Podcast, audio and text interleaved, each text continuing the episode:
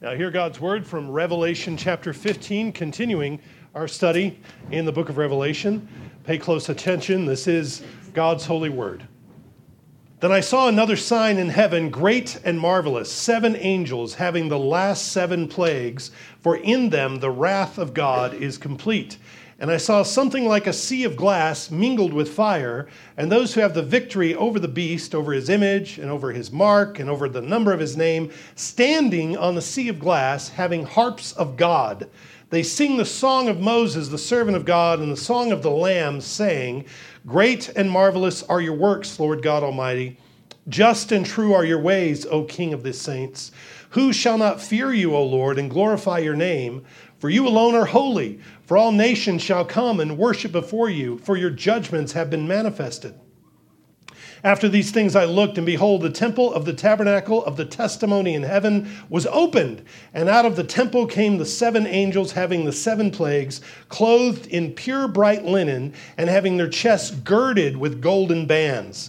Then one of the four living creatures gave to the seven angels seven golden bowls full of the wrath of God, who lives forever and ever the temple was filled with the smoke from the glory of God and from his power, and no one was able to enter the temple till the seven plagues of the seven angels were completed. Thus far, the reading of God's word. Let's give thanks together. Father in heaven, we thank you for your word. We thank you for the difficult parts. We thank you for the parts that are easier to understand. We pray that all of it might be a nourishment for us. And so, as we enter these things to study them today, we need an extra measure of your spirit to apply them rightly, to understand them correctly. Uh, give me your spirit, fill me with your spirit, I pray, that I might articulate these things in such a way that they're helpful and they're useful and they increase our understanding of who you are and your character. Father in heaven, please strengthen us by this time in your word today. We pray in Jesus' name. Amen. Amen. People of God, when children are very small, their worlds are full of boundaries. For toddlers, there are more places they can't go than places they can go. The house is full of places and appliances and entire rooms that are off limits to children because of their immaturity, because of their need for supervision, because of their habit of breaking things and messing things up, because of their dirty hands and dirty feet. There are zones of the home that they can't enter. When I was a kid, my grandmother's house had a family room and it had a front room. The family room was open for everybody, but the boundaries of the front room were not to be transgressed by children ever. That's because the front room was a museum of flower arrangements and knickknacks and perfectly clean, without a stray sock or a magazine, nothing out of place, no crumbs, no dust, so that if guests pop by, they would have a place to sit and you would look like you have your life together. It looks like everything's put together and everything's clean all the time. So, occupying the space was forbidden to children. Maybe you could peek in there, maybe you could, you could get a glimpse, but you couldn't go in there. You couldn't play in there. You couldn't go waller on the furniture. And that was my grandmother's description of everything children did. We waller on the floor and we waller on the furniture and we go waller in the yard. And that's what we, you can't go waller on the nice furniture. So you could stand there and look and think what mysteries and what forbidden treasures are there in that room, but you'll never know. You'll never know because you'll never go in there because you're not allowed. And it's ingrained in you. We don't do that. We don't go in there. Well, in the Hebrew scriptures and under the Old Covenant, there were spaces that the vast majority of Israel, in her immaturity, in her impurity, and in her sin, places she was forbidden to go. The vast majority of Israelites were not allowed to go into the tabernacle, into the Holy of Holies. Because of man's sin and because of God's holiness, and because of the great chasm between man in his sin and God's holiness, God set limits and boundaries that could not be transgressed. There always had to be a covering, a sacrifice, a veil, a shield between God and man for man's protection, lest the wrath of God break out from between the horns of the altar or break out from the Ark of the Covenant to consume man in his sin. And so when Adam and Eve were dismissed from the Garden of Eden, God set up two cherubim with flaming swords at the, at the entrance, at the boundary, to keep them out of the garden sanctuary. So you can't just stroll back into the Garden of Eden. You just can't wander back into communion and fellowship with God. The only way back into peace with God is through fire and sword. That's what the cherubim have. And so, if you want to get back into fellowship with God, you need to cut up an animal and burn it up. Uh, you, you need a sacrifice. Um, the, the only way back into peace with God is through fire and sword. And later, when God sets up his house, he sets up a place for his presence to rest on earth, for his place to dwell with his people in and on the Ark of the Covenant. The, the covering, the lid of the ark, is called the mercy seat. That's the, the ark was God's throne. It was, a, it was a seat. And the lid had two cherubim, just like the cherubim that guarded the Garden of Eden. And of course, inside the ark were the two tablets of the law, there was Aaron's rod, there was a pot of manna. But the only way that you knew those things were in there because Moses told you, and Moses wrote those things down, but you couldn't just go take a look. You couldn't stroll inside the tabernacle and pull back the lid of the Ark of the Covenant and gaze what was, at what was in there. When, when the ark was moved from place to place, it had to be covered with the coverings of the tabernacle as it was transported. You couldn't mess with that. You couldn't play around with it. And at various times, people try to do goofy things. Like in 1 Samuel chapter 6, there's some men who try to look at or in the Ark of the Covenant, and they're consumed. 70 men die. They're struck and they're destroyed because they transgress a boundary. They're not supposed to uh, be messing with it. When the ark was housed in the tabernacle, it was in a small room, as you know, the Holy of Holies, which was separated by a veil from the rest of the tabernacle.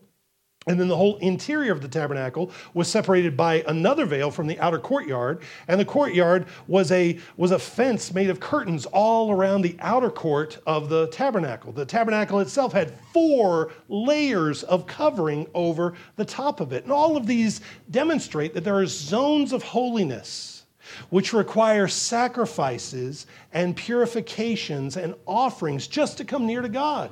These veils stand as a protection, as a shield between you and the holiness of God.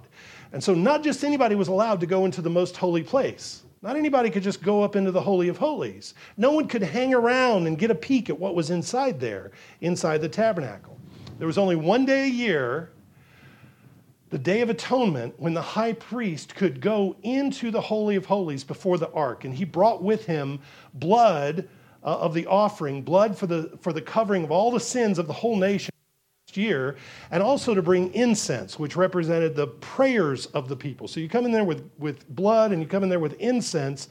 And that the priest could only do that, the high priest could only do that after offering sacrifices for himself and offering sacrifices for his family and washing with pure water and putting on a special uniform to go into uh, go into the most holy place. So there's several stages and steps and barriers and layers of protection between a sinful people and a holy god. And the point of all this is that under the old covenant nobody just sashays into God's presence. Nobody just wanders into God's presence. You need a covering bes- between yourself and God. And the veils are a representative covering. The sacrifices are a temporary covering. God sees the blood of the sacrifices and he passes over. He doesn't pour out his wrath when he sees the blood of the sacrifices. All the cleansings that go on at the tabernacle in the temple are symbolic purifications, all pointing to and covering us temporarily until we get the real covering, the perfect covering for sin, the real satisfaction for sin, who is the Lord Jesus. But you don't fool around. You don't fool around with these zones. If you don't take these zones of holiness seriously, you will die. Nadab and Abihu, the sons of Aaron the priest, learned that the hard way. They monkeyed around with the formula of the incense. It wasn't what God prescribed. So fire comes out of the sanctuary of the Lord, comes out of, out of the, the most holy place and devours them. So you don't cross the line. You don't go into places that are off limits. You don't transgress boundaries. And we learn that as children.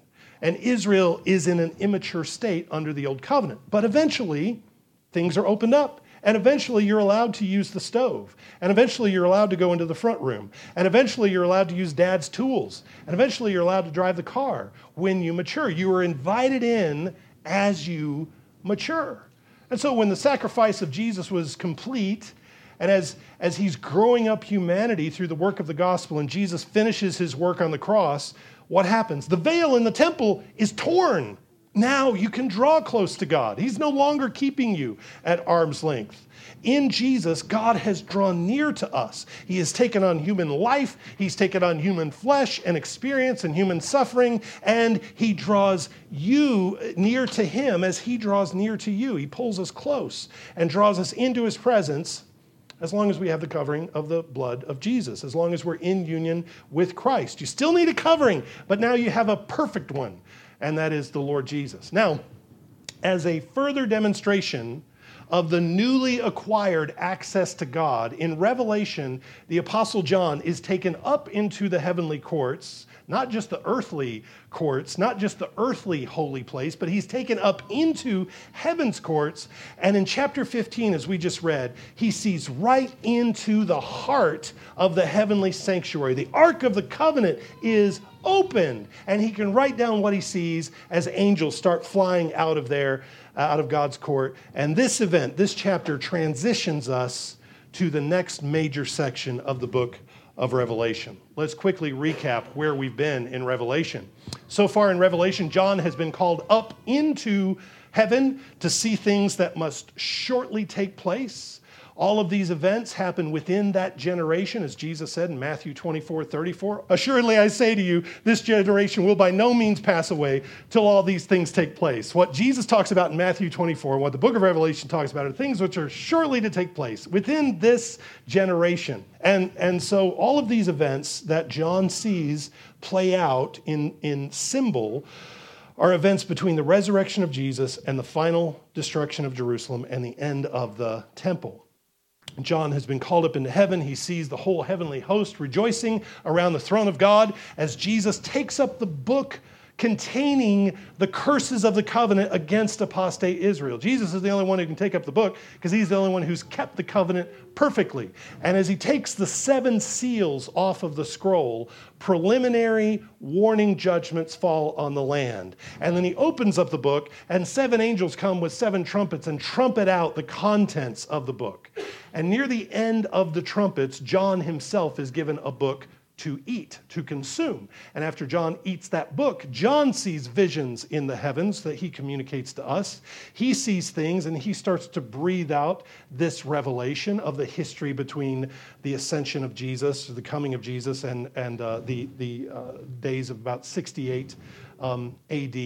And, and John gives us all of these things. And the last of these visions that John gives us, as we saw last week, was the harvest of the first fruits church, the death of the first century martyrs whose blood is spilled across the land of promise. As apostate Israel turns violent against the church and kills Christians, the land flows with the blood of the martyrs. And that's where we ended in chapter 14.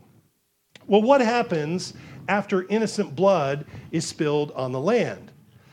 What did God say to Cain after Cain killed his brother Abel? God said, The voice of your brother's blood cries out to me from the ground. Abel's blood cried out to God for vengeance. Innocent blood spilled on the ground gets the attention of the avenger. In Numbers, when God was setting up the society of Israel, he exhorted them to quickly punish murderers. The penalty for murder is the death of the murderer. And he warned them in Numbers 35 so you shall not pollute the land where you are, for blood defiles the land. Hold on to that. That phrase, blood defiles the land. And no atonement can be made for the land for the blood that is shed on it, except by the blood of him who shed it. There's only one thing you can do when a murder has been committed. When innocent blood has been spilled, you must execute the murderer. You must do away with the murder. And that's the only way to atone for the blood on the land. And of course, Israel didn't do this consistently, they didn't do this faithfully. And so, after they get kicked out of the land, God tells them in Ezekiel, Therefore I poured out my fury on them for the blood that they had shed on the land. Why did we get kicked out of land? Because the innocent blood was spilled on the land and you didn't do anything about it. In fact, you participated in it. So, my fury on them, he says, for the blood they shed on the land and for their idols with which they had defiled it. When innocent blood is spilled on the land, it calls up the avenger of blood. If a society doesn't punish the murderer, God will punish the land. And uh, God will punish the whole nation. This is why we care so much about the sin of abortion. That's why we talk about it. That's why we pray against it. This is why we support causes which bring it to an end, we pray in our day, which will cause it to cease, which will defund it and make it such an unthinkable option. There's so many other, other things. This is why we care about this. It's not because we, uh, uh, you know, hate women in difficult situations. You know, people criticize Christians being so fixated on things. Why are we so fixated and why do we have such a big problem with abortion? It's because we hear the voice of God. The innocent blood spilled on the land defiles the land, it corrupts the land, and God will avenge. And, and He's just passing by us. He's just passing by us.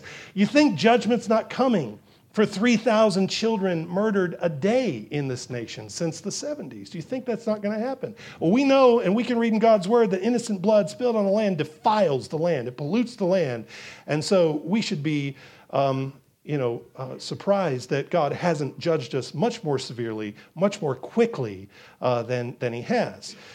Well, at the end of chapter 14, the blood of the martyrs has gone from the north to the south. All, all the, uh, the, the, blood is, is running through the land. It's up to the bridles of the horses. The land is saturated with the blood of the innocent at the end of chapter 14. So the next section of Revelation is going to have to do with the swift and just judgment of the avenger of blood on the land. So let's pick up in chapter 15, verse 1.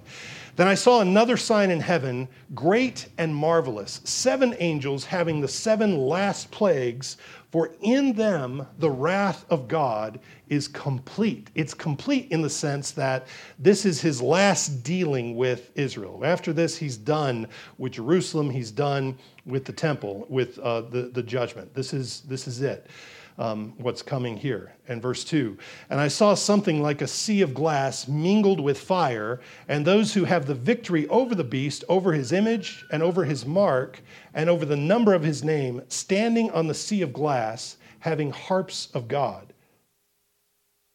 Last week we saw there were 144,000 standing with the Lamb on the top of Mount Zion, and they were singing. And these, uh, these have been slain, these have been martyred, and are now standing in God's presence just like they were promised. In the last chapter, uh, they were promised, Blessed are the dead who die in the Lord from now on. Yes, says the Spirit, that they may rest from their labors and their works follow them. They now rest with Jesus, they now rest in his presence, just as was, was promised them. They're standing now over the sea of glass, which is mingled with fire. Well, let's quickly reacquaint ourselves with the architecture and the furniture of God's holy temple that we've already seen here in the book of Revelation. Now, we are familiar with what heaven's courts look like because we know what the tabernacle looks like. And, and we know what the temple looks like. The tabernacle and temple were reflections of God's heavenly courts.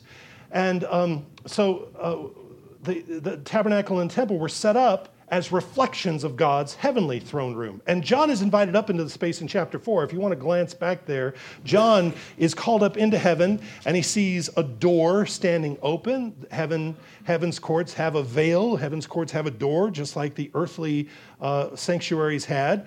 And then, and then in verse 2, he sees a throne set in heaven uh, the, the, the throne is the heavenly ark, the heavenly mercy seat.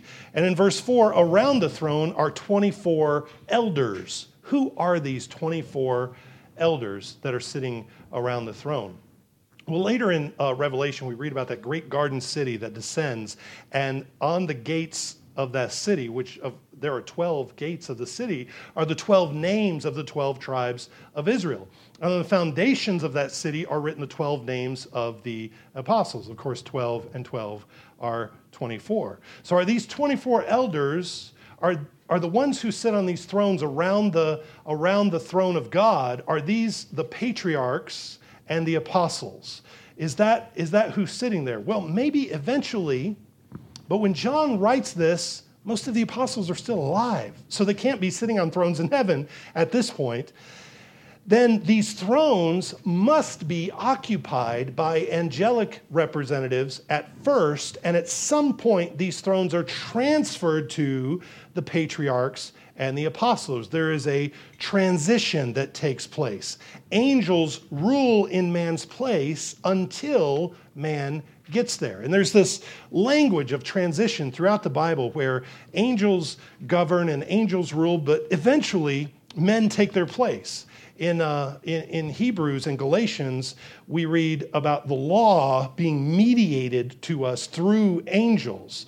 Uh, now we have a more perfect mediator. Now, since uh, the Lord Jesus has come, he has spoken the word to us. Psalm 8 says that man is made a little lower than the angels, but that man's destiny is to be over creation, enthroned over creation. Paul says in 1 Corinthians, he says, Don't you know that we will judge angels? So, so there's a transition at some point in the transition from the old heavens and old earth to the new heavens and new earth. In some, in some way, in some fashion, angels yield to people in the heavenlies.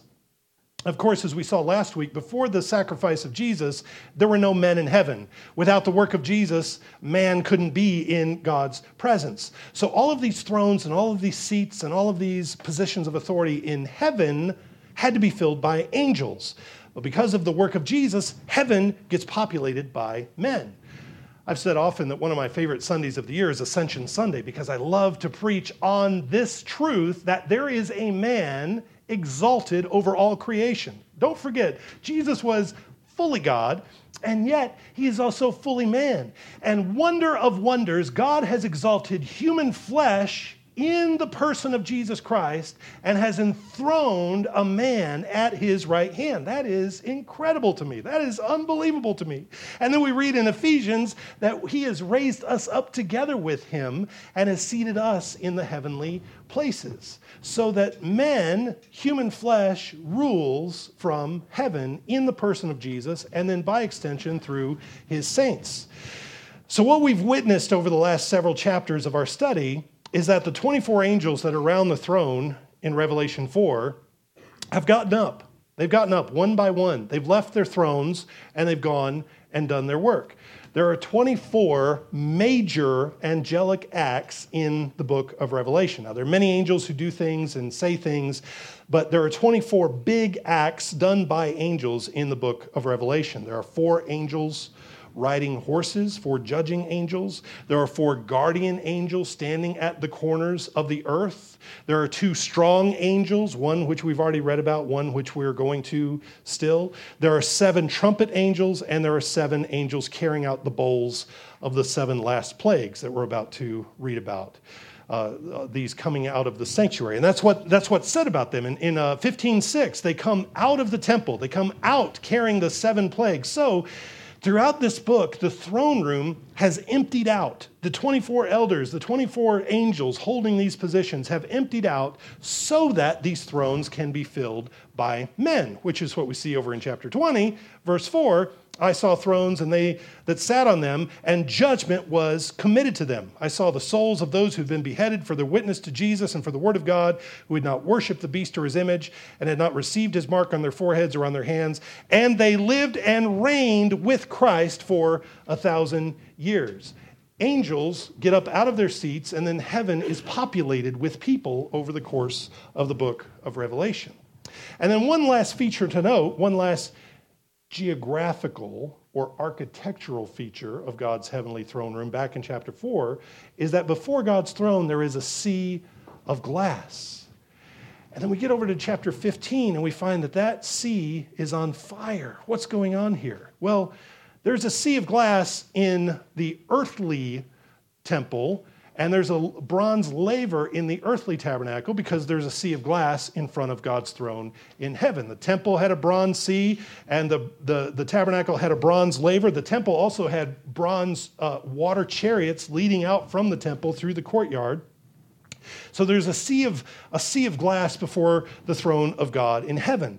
And what this reminds us is you've always got to pass through water to get into God's presence and into his blessing. Uh, water is also judgment for the wicked. So the righteous pass through water and are delivered through water, but the wicked are judged by water. For example, the water of the flood carried Noah safely to the new post flood creation. His family was carried safely over the waters, but that same water was judgment on the wicked world. And by the way, 1 Peter 3 calls that a baptism. He relates that to baptism. And later, Israel is delivered through the water of the Red Sea, which is a deliverance for them, but it's also a judgment for Pharaoh and his chariots. And also, 1 Corinthians 10 calls that a baptism. They had to pass through water again at the Jordan River before conquering the land.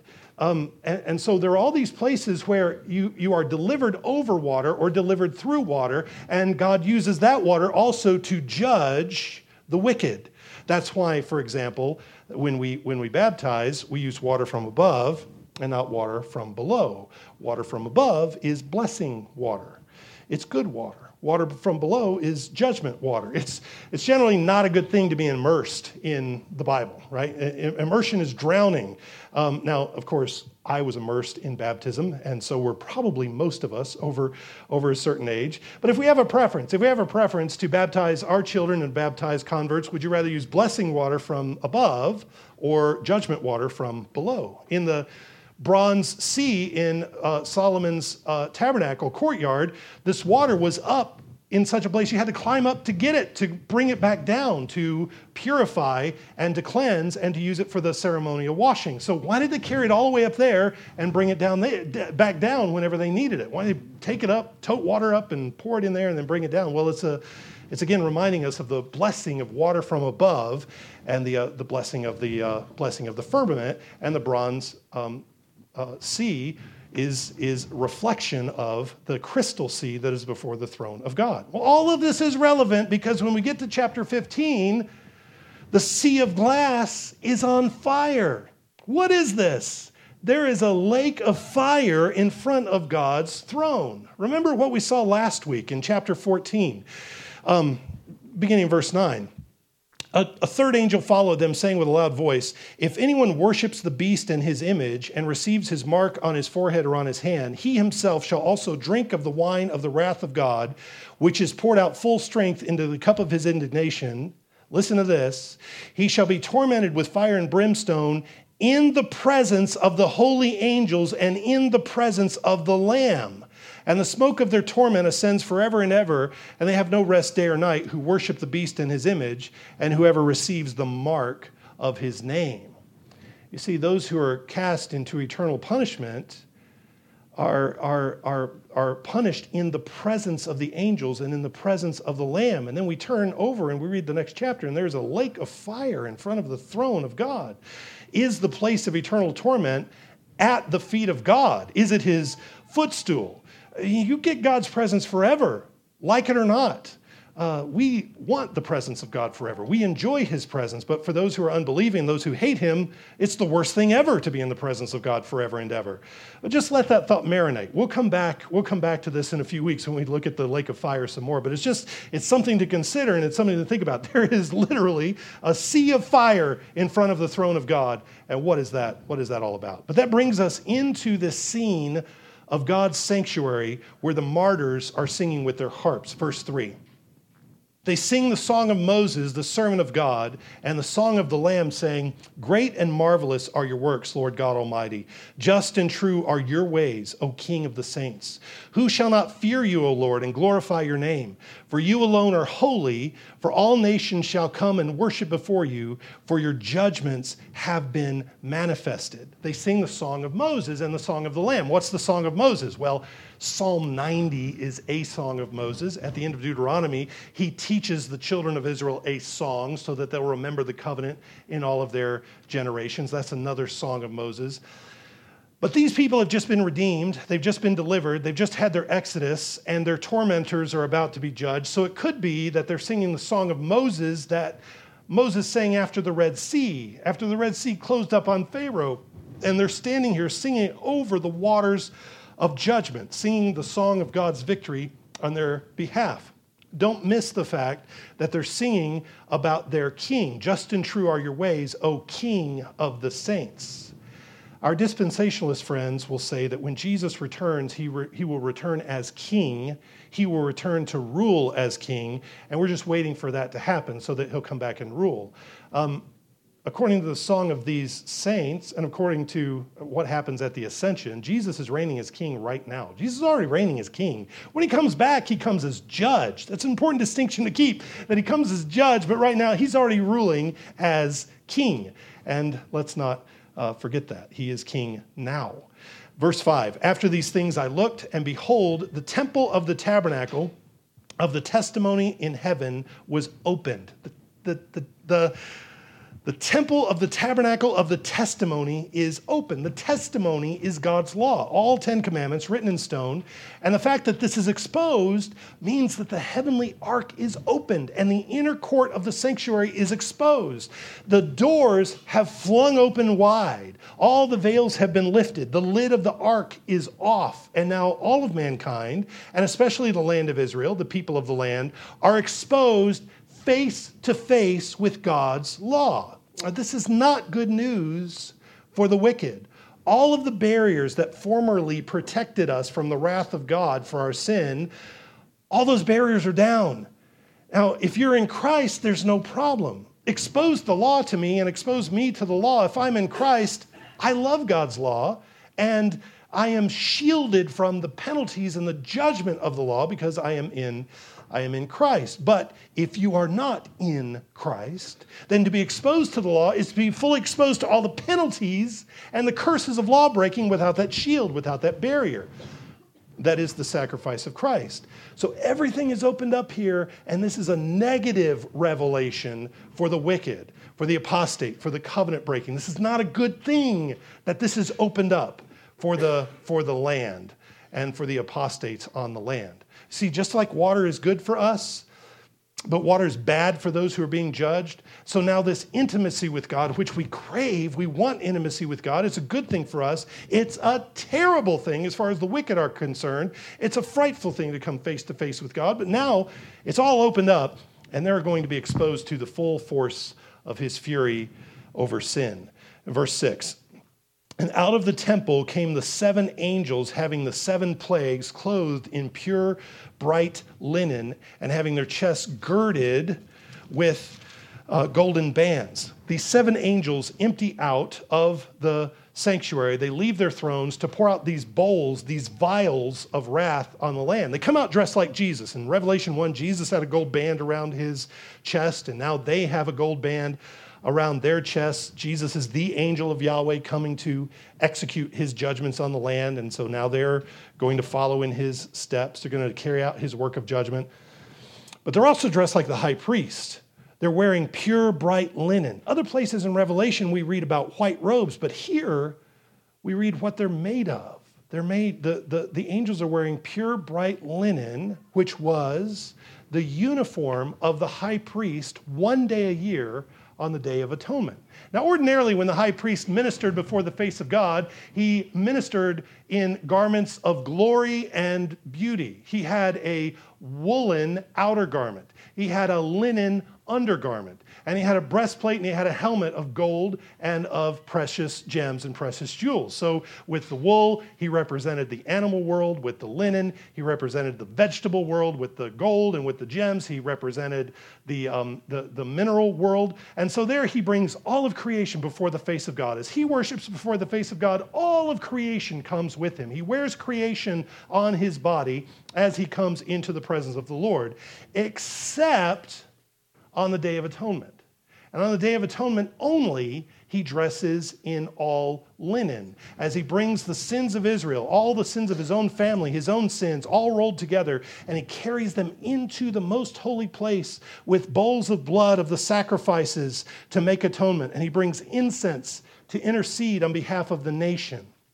And then he goes out and he lays his hand on the head of a goat. He confesses all the iniquities of Israel, and the goat is led away into the wilderness and let go, symbolically carrying away the sins of Israel year after year after year. And Yahweh sees the blood on the ark, and he passes over year by year, passes over and doesn't judge. He doesn't pour out his bowls of wrath on Israel because uh, there is a covering. But the sacrifices of bulls and goats were only temporary. They were only temporary coverings for sin. And the high priest is a sinner himself, and he is an imperfect and imperfect intercessor. Hebrews 10 says the blood of bulls and goats cannot take away sins. So eventually, all the sins of the people and all the sins of Israel have to be placed on the head of a sufficient sacrifice. We need a perfect high priest to go in before the presence of God for us. And if we aren't attached to that high priest and attached to that sacrifice, then all of our sins are going to come back on us. And that's exactly what Jesus warned Israel about back in Luke uh, chapter 11. Jesus said um, that the blood of all the prophets, which was shed from the foundation of the world, will be required of this generation, from the blood of Abel to the blood of Zechariah, who perished between the altar and the temple, yes, I say to you, it shall be required of this generation. All of the sins of Israel have been stored up. All of the innocent blood has cried out the, from, the, from the ground. Therefore, all of the wrath is about to be dumped back out onto apostate Israel. These angels go out from the sanctuary with bowls dressed like high priests on the Day of Atonement because there's about to be a reverse Day of Atonement uh, there, there's about to be judgment on the land. Not the high priest going in to make atonement, but now the, the angels coming out with bowls of wrath, bowls of judgment. And this judgment that's coming, it's not going to be on the sea beast. It's not going to be on Rome. It's not going to be on the dragon. It's not going to be on Satan. That comes later. This judgment that's coming is the judgment on apostate Israel. And let's finish this chapter, the last two verses. Verse 7. Then one of the four living creatures gave to the seven angels seven golden bowls full of the wrath of God who lives forever and ever. The temple was filled with the smoke from the glory of God and from his power, and no one was able to enter the temple till the seven plagues of the seven angels were completed. What do they carry out of the sanctuary of God? They carry out these flaming bowls of wrath, like hot lava fire soup that they're bringing out cups of wrath, bowls of wrath. And then once they leave, the temple is full of the smoke of the incense. Remember in chapter 6 and 8, the prayers of the martyrs are going up and they're filling the heavenly temple. And they're filling it with incense this whole time as they pray, How long, O Lord? How long, holy and true, until you judge and avenge our blood on those who dwell on the earth? And now the 144,000 have joined in, and the prayers and the petitions are going up. And Romans chapter 8 tells us that the, the Spirit uh, intercedes for us, and the Spirit matches and meets us in our prayer and mixes with our prayers. And so the glory of the Lord has filled the temple, along with the incense of the prayers of the saints. And, and the glory cloud is, is, is so uh, filling the sanctuary that no one was able to enter the temple. At least two other places that we read about the temple being filled with smoke and nobody can enter into it. It's at the dedication of the tabernacle and at the dedication of the temple. And there's some similarities on the day of Pentecost as well. These were all signs of God's gracious presence in his sanctuary, his blessing and his approval of these sanctuaries. It's also a revelation of his wrath against sinners. If you sin against his law, fiery Judgment is going to break out from the sanctuary against those who rebel against him, against those who abuse his people. And that's exactly what's about to happen in chapter 16. The blood of the martyrs cries out from the ground. The avenger of blood is coming to mete out his judgments, which we'll see next week. And as we head into this next section, we're going to spend some time as the intensity of these judgments ramp up. We're going to spend a lot of time talking about and thinking about the wrath of God. And that's not something we're typically eager to think about. Who wants to sit around and think about the wrath of God? We enjoy talking about the love of God and the acceptance and the peace of God for very good reason. I love talking about the love of God. But let's not forget that the cross, which is the supreme demonstration of the love of God, is also at the same time the supreme demonstration of how much God hates sin. The cross is a picture of what sin costs. When we look at the cross, it is there that we learn to truly evaluate the cost of sin. Look at the cross and see this is what sin does. This is what sin requires to pay it off. And this is something we have to be consistently reminded of regularly so that we don't forget it, so that we don't become casual with sin because we're inclined to tease around the edges of sin to take sin lightly, to be super casual about our own sin. We forget that every sin we commit is a sin for which Jesus died. Every single sin, the one you did this morning, the one you did right after that, and the one you did on the car, in the car on the way here. Every sin is a sin for which Jesus died. And it's not something that we take, we take lightly.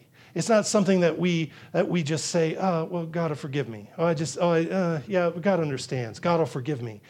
Um, and we, we, we have this problem where we take our sins so casually. And we also live in a world around people for whom the word sin it's not in their vocabulary. They will not openly acknowledge their guiltiness before God, nor do they take his wrath seriously, nor do they live as if they're going to stand before him in judgment. Your ordinary, polite, unbeliever friend will be patient with you when you try to explain the gospel to them, when you tell them how your life has been transformed by the Lord Jesus. You'll tell them what the Lord Jesus has done for you, and they'll say something like, Well, I'm happy that you found something that works for you it's just not for me. I just want to remain neutral and, you know, I, am I'm happy for you, but, but it's not for me. I, I'll just stay out of it. Would that you could remain neutral. If, if only we could be so casual and indifferent.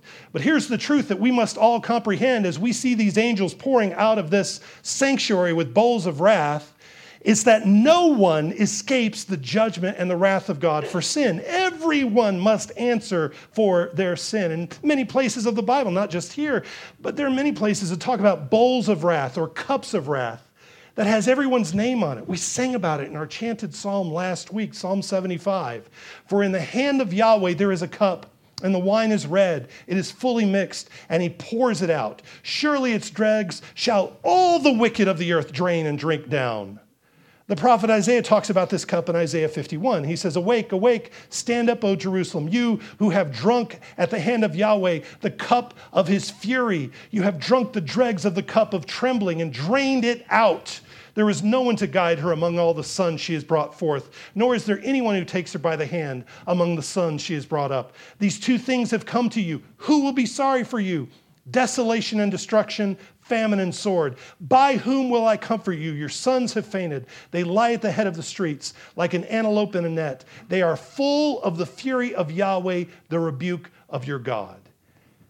You see, as we read about this and we hear about uh, uh the, this, this cup of wrath, as we watch these angels pour out of the sanctuary carrying bowls of wrath, you and I both know deep down inside that, that when God describes his flaming fury over rebellion and his holy offense over sin, that you and I deserve to drink that cup because we know how grievously we have transgressed the law of God. Not a day goes by where we do not offend God's holiness. We sin continually, and it would be entirely just for a cup of judgment that is marked for the wicked to be our cup. And at the same time, we also understand that the Lord Jesus was the one man who has ever lived on the earth in all of history who did not deserve to drink God's cup of wrath whatsoever. He kept the entirety of his Father's law perfectly without sin. And so, with that in mind, we can sense the revulsion, the horrible prospect that faced him when he prayed, Father, please take this cup away from me if it be your will. Anything but this. Anything. This is how terrible the wrath of God is. That cup contains the pure, white, hot, liquid inferno of God's disgust and hatred for sin. And Jesus says, anything but this. He sweats blood just thinking about it. And yet, he drinks it for you and for me. Friend, this bowl of wrath that had your name on it has been poured out on Jesus. Jesus has drank the cup of wrath that had your name on it. And to show us this, on the cross, after his work is finished, he says, I'm thirsty. And then he drinks vinegar mixed with gall, mixed with wormwood. He drinks the curse. He drinks the toxic poison of the curse. That's not a refreshing drink at all. But he drinks it. And so I don't have to drink the cup of wrath that should be poured out on me. Jesus took it and he drank it up. I know it's not I know it's not fun. I know it's not delightful to consider his wrath. Yes, it is terrible. Yes, it is unthinkable. Yes, it is unbearable. Yes, it is nauseating. And Jesus bore it all. And so Psalm 116 asks, What shall I render to Yahweh for all of his benefits toward me? I will take the cup of salvation and call on the name of the Lord. He has taken the cup of wrath so that we can take the cup of salvation. He, God, does not pour out anything on the earth that he is not willing to take on himself through his son, Jesus. And so, as we contemplate God's wrath over the next several weeks, do it in this humble way so that we learn to hate our sins the way God hates our sins. I want to think God's thoughts after him, and I want to live in such a way that I have the same intense, pure, white hot hatred for my sin that God has for my sin. And to put them away and to call on his name and to continue filling up his sanctuary with the incense of our prayers. And we will do, do so if God wills. Let's pray. Father in heaven, we thank you for your word, and we thank you for your spirit that guides us into it. We pray that these truths might rattle around in our heads and our hearts, that we would keep these things with us as we work and study and play and rest, and that you would continue to grow us and mature us through the continual study of your word. We pray this in Jesus' name. Amen.